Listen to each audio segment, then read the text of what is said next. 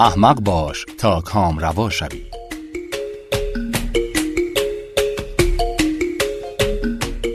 چگونه سازمان ها حماقت جمعی را پاس می دارند و کارکنان با تعطیل کردن مغزشان تشویق می شوند. نوشته آندره سپایسر ترجمه سید امیر حسین میر ابو طالبی گوینده الیاس گرجی. منبع ایان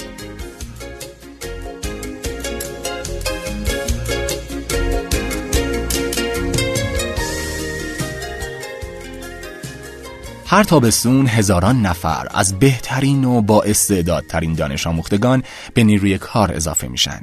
هوش خام و بالاتر از میانگین اونها قبل از ورود به بازار کار سالها توی بهترین دانشگاه های جهان پرداخت شده و شکل می‌گیره. بعد از اینکه تحصیلات گزینشی مقدماتی رو پشت سر می‌ذارن و از تحصیلات تکمیلی رقابتی فارغ تحصیل میشن این نیروهای تازه کار امیدوارن که شغل آینده فرصت کافی رو برای بکارگیری استعداد ذهنیشون در اختیار اونها قرار بده. اما واقعیت پیش روشون قافلگیری ناخوشایندیه. چیزی نمیگذره که جوانهای باهوش اضافه شده به نیروی کار متوجه میشن درست هوش بالا دلیل انتخابشون بوده ولی قرار نیست از اون استفاده ای کنن. کارهای روزمره‌ای که به اونها سپرده میشه به نظرشون احمقانه میاد. تو این شرایط اگه هم ناخواسته اشتباه کنن و از هوششون استفاده ای کنن با قرولندهای همکاران و هشدار نرم رئیساشون روبرو میشن. چند سال تجربه به اونا میآموزه که هر کس بیشتر به این بیفکری گروهی تن بده بیشتر پیشرفت می‌کنه. یکی از شرکت های مشهوری که من و متس الیسون تو کتاب پارادوکس حماقت بررسی کردیم فقط و فقط بهترین و با استعدادترین افراد رو استخدام می‌کنه. وقتی که این نیروهای تازه وارد باهوش به محیط کار وارد میشن منتظر چالش های ذهنی بزرگی بودن با وجود این چیزی نمیگذشت که خودشونو مشغول ساعتها کار روزمره ملالاور و بیهوده می‌دیدن. بعد از چند سال انجام کارهای خسته کننده امیدوار بودن که پیشرفت کنند و به کارهای جالبتری برسند. اما این اتفاق هم نمیافتاد. همینطور که رده این مشاوران بلند پرواز و جوون بالاتر می‌رفت بیشتر متوجه می شدن که رسیدن به راه حلهای همه جانب و دقیق اهمیتی نداره. اونچه که مهمه راضی نگه داشتن مراجعه کنندگان با استفاده از نمایش های چشمگیر پاورپوینته. اونایی که سعی می‌کردن نگاهی همه جانبه به مشکلات مراجعان داشته باشن با استقبال چندانی روبرو نمی‌شدند و اگه بازم به استفاده از مغزشون اصرار میورزیدن خیلی معدبانه به اونها گفته می‌شد که باید دنبال کار دیگه ای بگردی. یکی از نیروهای تازه واردی که با این مشکل روبرو شده بود جک نام داشت. اون پس از سالها گذروندن تحصیلات تکمیلی تو زمینه حاکمیت شرکتی تخصص داشت. جک به یکی از شرکت بزرگ مشاوره پیوست. به این امید که بتونه با تخصصش بهبودی توی امور ایجاد کنه. با وجود این به سرعت خودشو مشغول برنامه دید که هیچ ارتباطی به تخصصش نداشت. اون به عنوان کارشناس جهانی با مشتریان روبرو می شد اما تمام دانستهاش به یافته های چند دقیقه جستجو توی اینترنت شرکت محدود می شد. جک فهمیده بود که کار اصلیش نه حل مشکلات مشتریان که جلب نظر اونهاست. اون می‌دونست که تلاش برای استفاده اثر بخش از تخصصش باعث نارضایتی مدیران مافوقش خواهد شد. ما بیش از یک دهه به مطالعه شرکت هایی مثل این شرکت مشاوره مدیریتی مشغول بودیم. شرکت هایی که افرادی با آیکیو بالا و تحصیلاتی چشمگیر استخدام می کردند. تو این سالها با صدها نفر از افرادی صحبت کردیم که تو حوزه های مختلف مشغول بودند. از شرکت های مهندسی گرفته تا بخش های دولتی، دانشگاه ها، بانک ها، رسانه ها و شرکت های داروسازی پیشورز ما این بود که احتمالاً بیشترین پیشرفت متعلق به باهوشترین افراده اما یافته چیز دیگه ای می گفت. سازمان ها افراد باهوش رو جذب و سپس اونها رو به استفاده نکردن از هوششون تشویق می‌کنن. تو این سازمان ها پرسیدن سوالات سخت یا تفکر عمیق هدر رفتی خطرناک شمرده میشه. کارمندان با استعداد به سرعت متوجه میشن که باید به محدودترین و نزدیک بینانه ترین شکل ممکن از استعدادهای ذهنیشون استفاده کنند.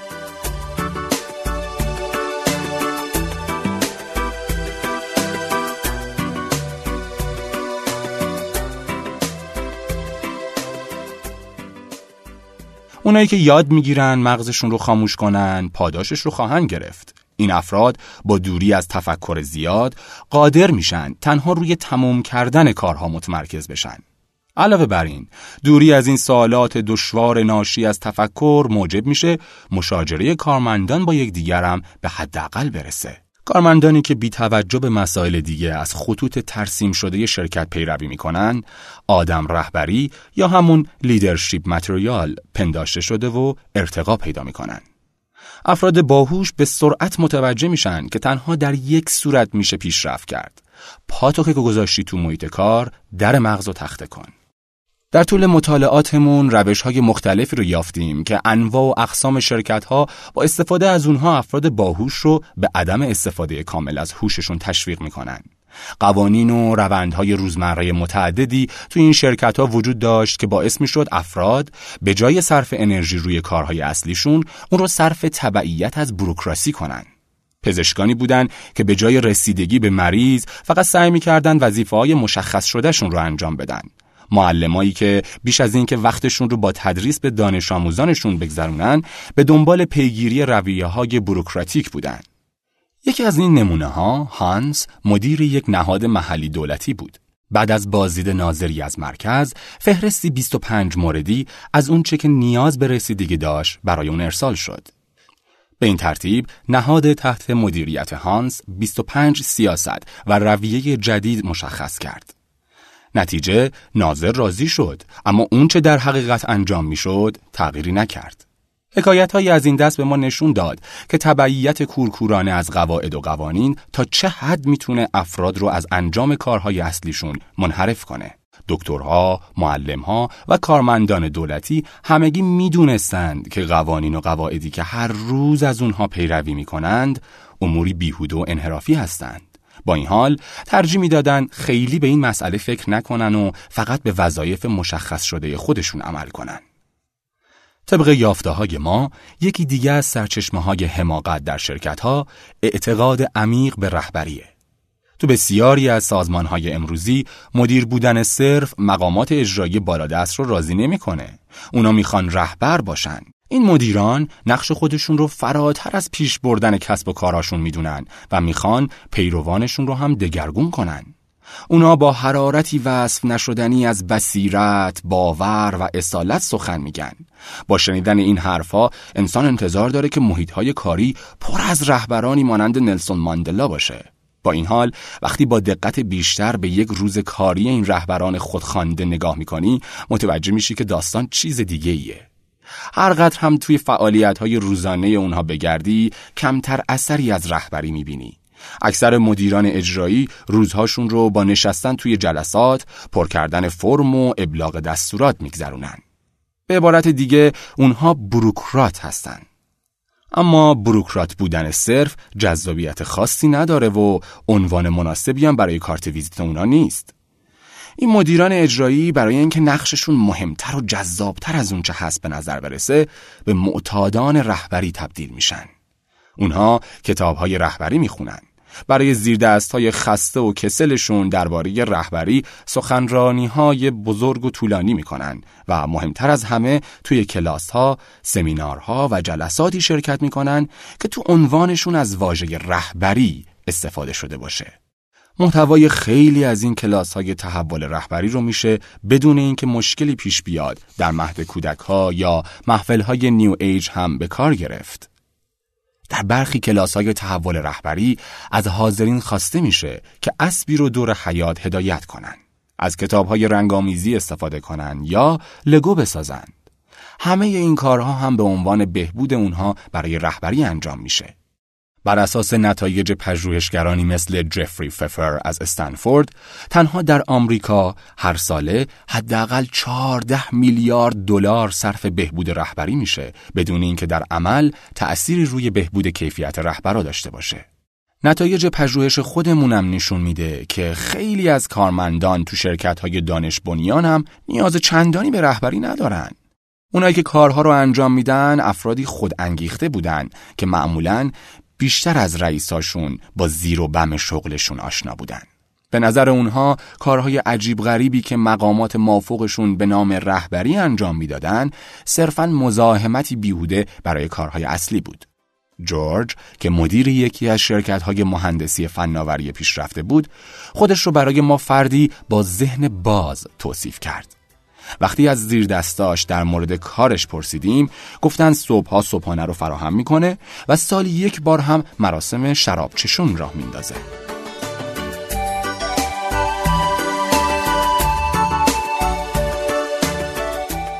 یکی دیگه از سرمنشه حماقت تو سازمان ها اعتقاد عمیق به قدرت برند هاست.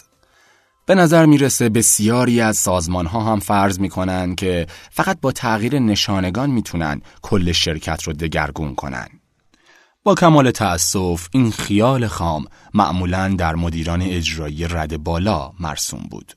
ما بارها شاهد فعالیت های پرهزینه تغییر برند بودیم که در نهایت چیزی بیشتر از تغییر لوگوی شرکت نبود. University of Western Sydney میلیون ها دلار خرج کرد تا به Western Sydney University تبدیل بشه.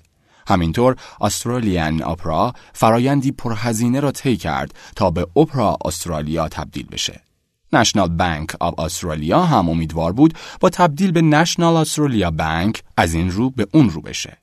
معمولا این دلبستگی به برندسازی چیزی بیشتر از مشغولیتی کوچیک و بینتیجه نیست. تو یکی از شرکت های مورد مطالعه به گروهی از مدیران بازاریابی برخوردیم که کارشون فروش طیفی از کالاها از جمله خمیردندون بود. اونها هم به طور طبیعی شیفته قدرت جادویی برندسازی بودند. یکی از این مدیران به ما گفت با برندتونه که زنده میمونید یا میمیرید. اما زمانی که از اونها پرسیدیم چه چیز تو فروش خمیر دندون ها تأثیر گذاره گفتن که مصرف کنندگان فقط چیز رو برمیدارن که تو قفسه کالاهای تخفیف خورده قرار داشته باشه و اینکه افراد علاقه خاصی به خمیر دندون ندارن. در حقیقت اونها از آن داشتن که تنها قیمت تعیین کننده است. دلبستگی به برندسازی تو خیلی از شرکت ها حتی می‌تونه به عامل حواس پرتی خطرناکی تبدیل بشه. چند سال پیش مقامات لشکری در سوئد تصمیم گرفتن در اقدامی بزرگ برند خودشون رو تغییر بدن. متاسفانه این کار مستلزم لغو بعضی تمرین های نظامی بود. یکی از فرماندهان تو زمان معرفی طرح تغییر برند گفت اگه املت می‌خوای بالاخره باید تخم رو بشکنی درسته که بعضی تصور می‌کنن این مسیر پرهزینه است اما در نهایت یک املت درست حسابی داریم بعد از اینکه میلیون ها خرج شد تا همه چیز از تابلو گرفته تا رومیزی عوض بشه این فرمانده ارشد نظامی از آن کرد که اقدامات انجام شده برای تغییر برند اشتباه بوده. حداقلش این بود که این روند بدون سر و صدا متوقف شد و خشم عمومی رو بر نیانگیخت اما همیشه هم اوضاع به این خوبی پیش نمیره. در اواخر دهه 1990 یکی دیگه از نمونه های فاجعه بار تغییر برند تو شرکت هواپیمایی بریتیش ایرویز اتفاق افتاد. مدیران ارشد اجرایی سعی کردند با تغییراتی راهبردی این شرکت رو در سراسر جهان مطرح کنند. برای این کار اونها British Airways رو به عنوان ایرلاین محبوب جهان تغییر برند دادن و روی دم هواپیما هم به جای پرچم انگلستان طرحهایی از هنر جهانی استفاده کردند. این تغییرات باعث اعتراضاتی گسترده در سطح عمومی شد. حتی نخست وزیر اون زمان مارگارت تاچر هم وارد ماجرا شد و در مراسمی با دستمالش طرح جدید روی ماکت هواپیما رو پوشوند. تنها چند هفته طول کشید تا ایرلاین به همون شکل و شمایل قبلیش برگرده. در آخر هم این روند با وجود تغییراتی ناچیز میلیون ها دلار هزینه به بار آورد. یکی دیگه از عوامل مهم حماقت تو خیلی از شرکت ها تمایل به تقلید از سازمان های دیگه است. همونطور که یک بار یان والندر رئیس قبلی Handelsbanken سوئد گفت رهبران کسب و کارها به اندازه دختران نوجوانی که لباس جین می‌خرن به مد روز حساسن. خیلی از شرکت ها آخرین گرایش های روز مدیریتی رو بدون توجه به اینکه چقدر مناسب کارشونه به کار میبندن. همین که گوگل کاری بکنه کافیه که اون رو مناسب بدونیم. حالا چه این کار ذهن آگاهی باشه چه تحلیل کلان داده. با این حال اغلب دلایلی که برای پیروی از بهترین روش صنعت یا به تعبیر مرسوم اون بهگزینی ارائه میشه دلایل قانع کننده ای نیست. برای مثال زمانی که نیروهای مسلح سوئد تصمیم گرفتند از مدیریت کیفیت جامع استفاده کنند بعضی افسران نظامی پرسیدن چرا؟ و پاسخ شنیدن از قرار معلوم این کار به سود ما خواهد بود چون همون کاریه که در بخش خصوصی انجام میشه. به عبارت دیگه باید این کار رو انجام بدیم چون دیگران هم اون رو انجام میدن. اما بهگزینی معمولا یا اثر کمی داره یا به کلی بی اثره مطالعه‌ای که درباره شرکت‌های نفتی و گازی صورت گرفته نشون میده که اونها از برنامه‌های موسوم به آموزش تنوع استفاده می‌کنن تا به نیروهای خودشون برخورد مناسب با دیگران رو آموزش بدن. اما این آموزش ها در عمل اثر چندانی روی مدارای کارکنان با هم نداره. یکی از کارکنان این برنامه ها رو اینجوری توصیف می‌کنه. این تمرین احساس بسیار خوبی به انسان میده. همه ما می‌تونیم از اینکه در کنار هم توی همچین خانواده متنوع قومیتی و شادی حضور داریم خوشنود باشیم. خانواده ای که سخت کار می‌کنه تا شرکت این همه پول به دست بیاره. بله، حقیقت ماجرا چیز دیگه ایه. گاهی دنبال کردن بهترین روش صنعت پیامدهایی بدتر از این هم به همراه داره. برای نمونه میشه به پرداخت بالاترین حقوقها به مقامات اجرایی عالی رتبه تو برخی شرکت ها اشاره کرد. پژوهش هایی تو این زمینه نشون میده که شرکت های ایالات متحده به امید جذب داوطلب های با کیفیت تر برای پست های تازه رد بالا حقوقی بالاتر از میانگین به اونها پرداخت می‌کنه. اما دست آخر این پرداختی های بالا تأثیری تو عملکرد شرکت نداشته. تنها نتیجه‌ای که این گونه اقدامات در برداره بالاتر بردن فتیله پرداختی شرکت ها به مقامات اجرایی تو کل اقتصاد بوده.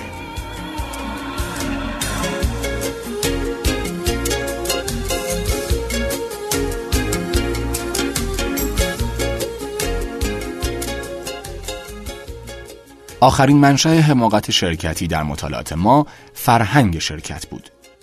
این فرهنگ ها اغلب باعث میشن کارکنان تو تله دیدگاه های کوته بینانه از جهانگیر بیفتن. دیدگاه هایی مثل دلبستگی به تغییرات پیوسته.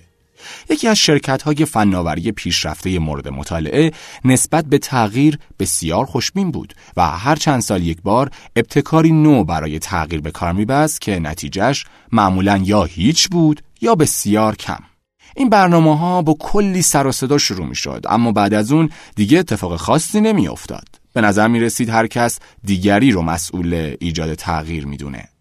هر وقت هم معلوم می‌شد چیز قابل توجهی تغییر نکرده مدیران رده بالا بدون درس گرفتن از گذشته به دنبال اجرای مجموعه تغییرات دیگه می‌رفتن که تو اون زمان مرسوم شده بود خیلی از شرکت ها تمام تمرکز خودشون رو روی زمان حال می‌ذارن رابرت جکال در مطالعه‌ای که تو سال 2009 در کتاب مارپیچ های اخلاقی منتشر کرد با پژوهش درباره فرهنگ یکی از شرکت های بزرگ آمریکا نشون داد که مدیران معمولا از همچین جمله های استفاده می‌کنن افق ما نهار امروز ماست. یا می‌دونم دیروز برام چیکار کردی ولی بگو به تازگی چیکار کردی. این افق زمانی خیلی کوتاه بر این دلالت داره که مدیران هر روزشون رو به پذیرفتن مسئولیت برنامه های موفق و شونه خالی کردن از مسئولیت برنامه های ناموفق میگذرونند. فرهنگ مثبت اندیشی دائمی هم تو خیلی از شرکت ها محبوبه. تو یکی از شرکت های مشاوره فناوری اطلاعات این جمله دائما به کارکنانش گفته می‌شد. مشکل نه برای ما فقط راه حل بیارید. این پیام خوشبینانه با هدف ایجاد یک محیط کاری شاد انتخاب شده بود. با این حال مشاوری که این شرکت رو به خوبی میشناخت چیز دیگه ای می‌گفت. وقتی از اون خواستیم که این شرکت رو برامون توصیف کنه اینطوری گفت شرکت نیست دینه اعتقاد خالصانه کارمندان به همیشه مثبت بودن به این معنی بود که وقتی مشکلی واقعی و بدون راه حل مشخص پیش می اومد فقط از کنارش میگذشتن. همین تلقی خوشبینانه نهایتا باعث شد وقتی شرکت درگیر رکودی بزرگ شد قبل از اینکه کارمندان برای تغییرات لازم به خودشون بیان کار از کار بگذره. از اول پژوهش هامون گمون می کردیم که زندگی سازمانی پر از حماقته. اما به واقع از میزان همراهی افراد باهوش با حماقت جمعی و پاداش گرفتن اونها برای این همراهی شگفت زده شدیم تبعیت کورکورانه از قواعد و قوانین غیر مولد باعث می شد افراد متخصص از قافله عقب بمونن. حرفای توخالی درباره رهبری به افراد جاه طلب کمک می کرد که به مسئولیت های بالاتر برسند. تقلید از سازمان های شناخته شده دیگه می‌تونست باعث بشه که شرکت تو کلاس جهانی شمرده بشه. اقدامات برندسازی باعث می شد که مدیران اجرایی به جای پرداختن به واقعیت های دشوار و در هم ریخته ی حیات سازمانی خودش رو سرگرم تغییر تصویر ظاهری شرکت کنه. پیروی از فرهنگ های شرکتی ریشهدار معمولا باعث می شد کارکنان مثل شهروندان متعهد سازمانی به چشم بیان. در حالی که به راحتی از کنار مشکلات بحرانی میگذشتند. با اینکه این بیفکری شرکتی ثمرات زیادی برای اجرا کنندگانش داشت اما دیدیم که می‌تونه خیلی هم پرهزینه عذاب در بیاد وقتی افراد باهوش استفاده کامل از هوششون رو متوقف کنن خیلی راحت از کنار اشتباهاتشون عبور می‌کنن. این موضوع معمولا خیلی اهمیتی نداره. شرکت ها می‌تونن سازمان های بزرگی باشن که جاهای زیادی برای پنهان کردن اشتباهات دارن. نکته مهمتر اینه که توی شرکت ها بازه توجه افراد کوتاهه. به احتمال زیاد افراد خاطی قبل از اینکه اشتباهاتشون رو بشه سراغ کار دیگه ای میرن یا محتملتر از اون ارتقا پیدا می‌کنن. توصیه کلیدی یکی از مدیران میانی برای پیشرفت شغلی این بود که همیشه سعی کن سریعتر از اشتباهاتت بدوی. با وجود این گاهی پیش میاد که دیگه نمیشه میوه گندیده این حماقت جمعی رو پنهان کرد. این همون اتفاقیه که در نوکیا افتاد. مدیران این شرکت مخابراتی بین سالهای 2007 تا 2013 بیوقفه به مثبت اندیشی تشویق می شدن. یکی از مدیران میانی درباره اون دوران می گفت اگه کسی خیلی منفی بافی می کرد ممکن بود سرش رو به باد بده. تو این شرایط کارکنان به دنبال این بودن که به مدیران بالادستشون تنها خبرهای خوب بدن و از گزارش نتایج واقعی بررسی ها پرهیز می‌کردن. مدیران منفی باف منابع کافی دریافت نمی‌کردند و در مقابل بله قربانگوهای مثبت اندیش ارتقا پیدا می‌کردند و مسئولیت‌های بیشتری می‌گرفتند. وقتی گوشی های هوشمند نوکیا که برای رقابت با آیفون طراحی شده بود به مشکلی برمیخورد کمتر کسی جرأت مطرح کردنش رو داشت تو این شرایط بیشتر از یک سال طول کشید تا مدیران رد بالا متوجه بشن که در مسیر شکست قرار دارن تو این مدت اپل و سامسونگ بخش زیادی از مسیر تسلط بر بازار گوشی های هوشمند رو طی کرده بودند. این حکایت پنداموز به ما یادآوری می‌کنه که حماقت گرچه می‌تونه نتایج کوتاه مدت قابل توجهی مثل محبوبیت و ارتقا داشته باشه خطرات بلند مدتی هم به همراه داره. میشه گفت که حماقت در محیط کار هم از این قانون کلی پیروی می‌کنه. میان روی بهترین کاره. احمقانه رفتار کردن تو محیط کار ساده نیست و های زیادی داره. اگه کم بذاری دیگران شک می‌کنن که نقش بازی می‌کنی. اگه هم تند بری دیگران شما رو به چشم فردی دست و پا چلفتی می‌بینن. افراد با تجربه در بکارگیری حماقت شرکتی برای رسیدن به اهدافشون از شیوه های خاصی استفاده می‌کنن. یکی از معمول ترین شیوه ها انجام کاریه که همه انجام میدن. حتی اگه اون کار اشتباه باشه. اگه رقیبتون راهبردی جدید ارائه کرده هر قدر هم نامعقول باشه همون کار رو انجام بدید. اگر رقیبی دیگه شروع به استفاده از طرح مدیریت کیفیت جامع کرده شما هم همون خال رو بازی کنید.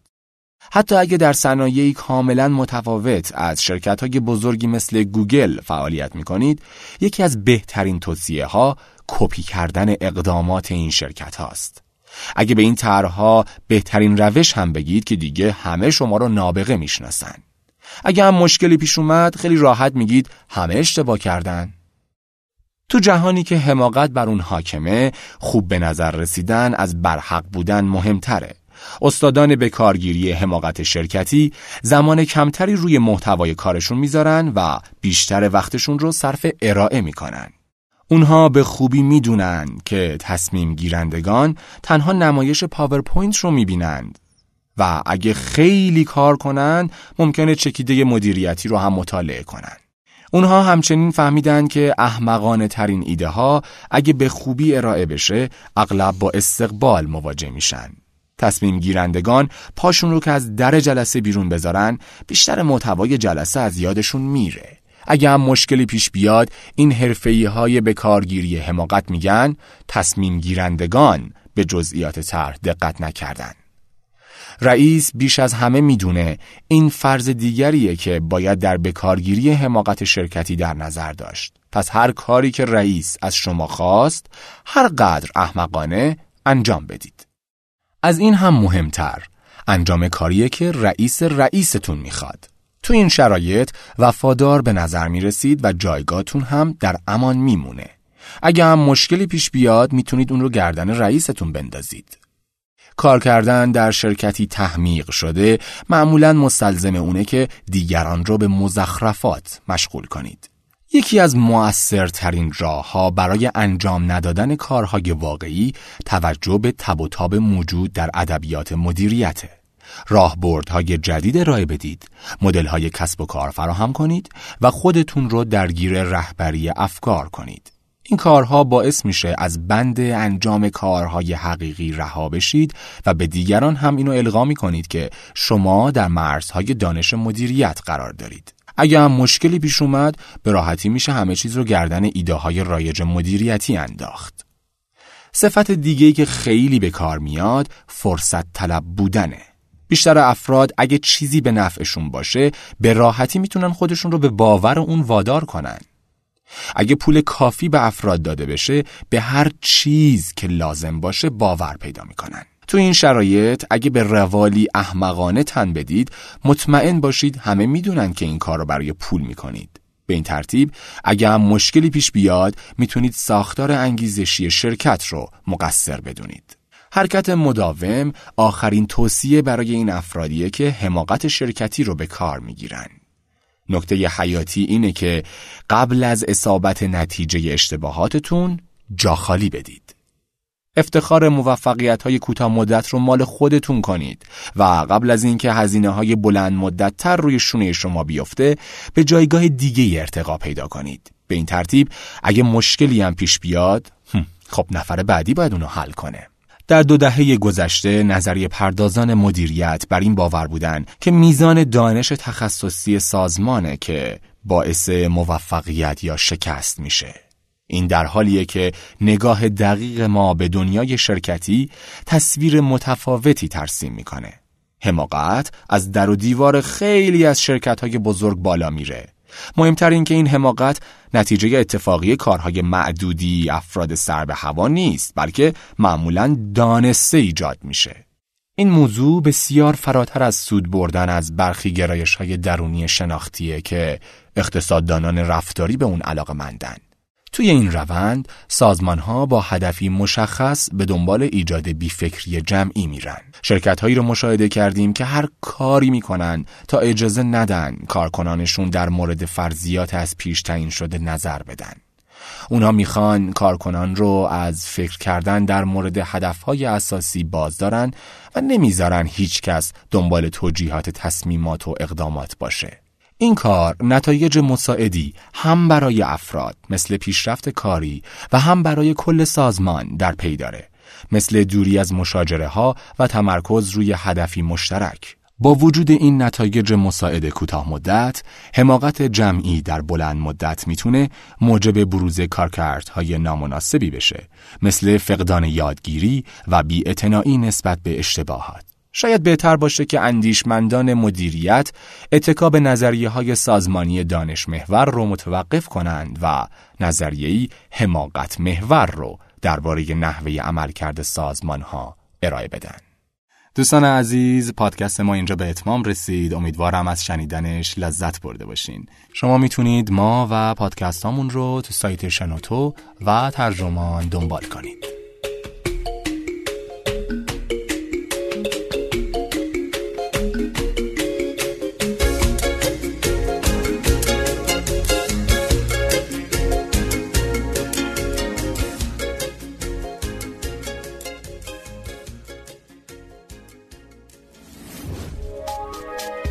حالا به این موضوع فکر کردی که تجربه هاتو با دیگران به اشتراک بذاری؟ با استفاده از شنوتو صدای شما در سراسر دنیا شنیده میشه پس منتظر چی هستی؟ تجربه با دیگران به اشتراک بذار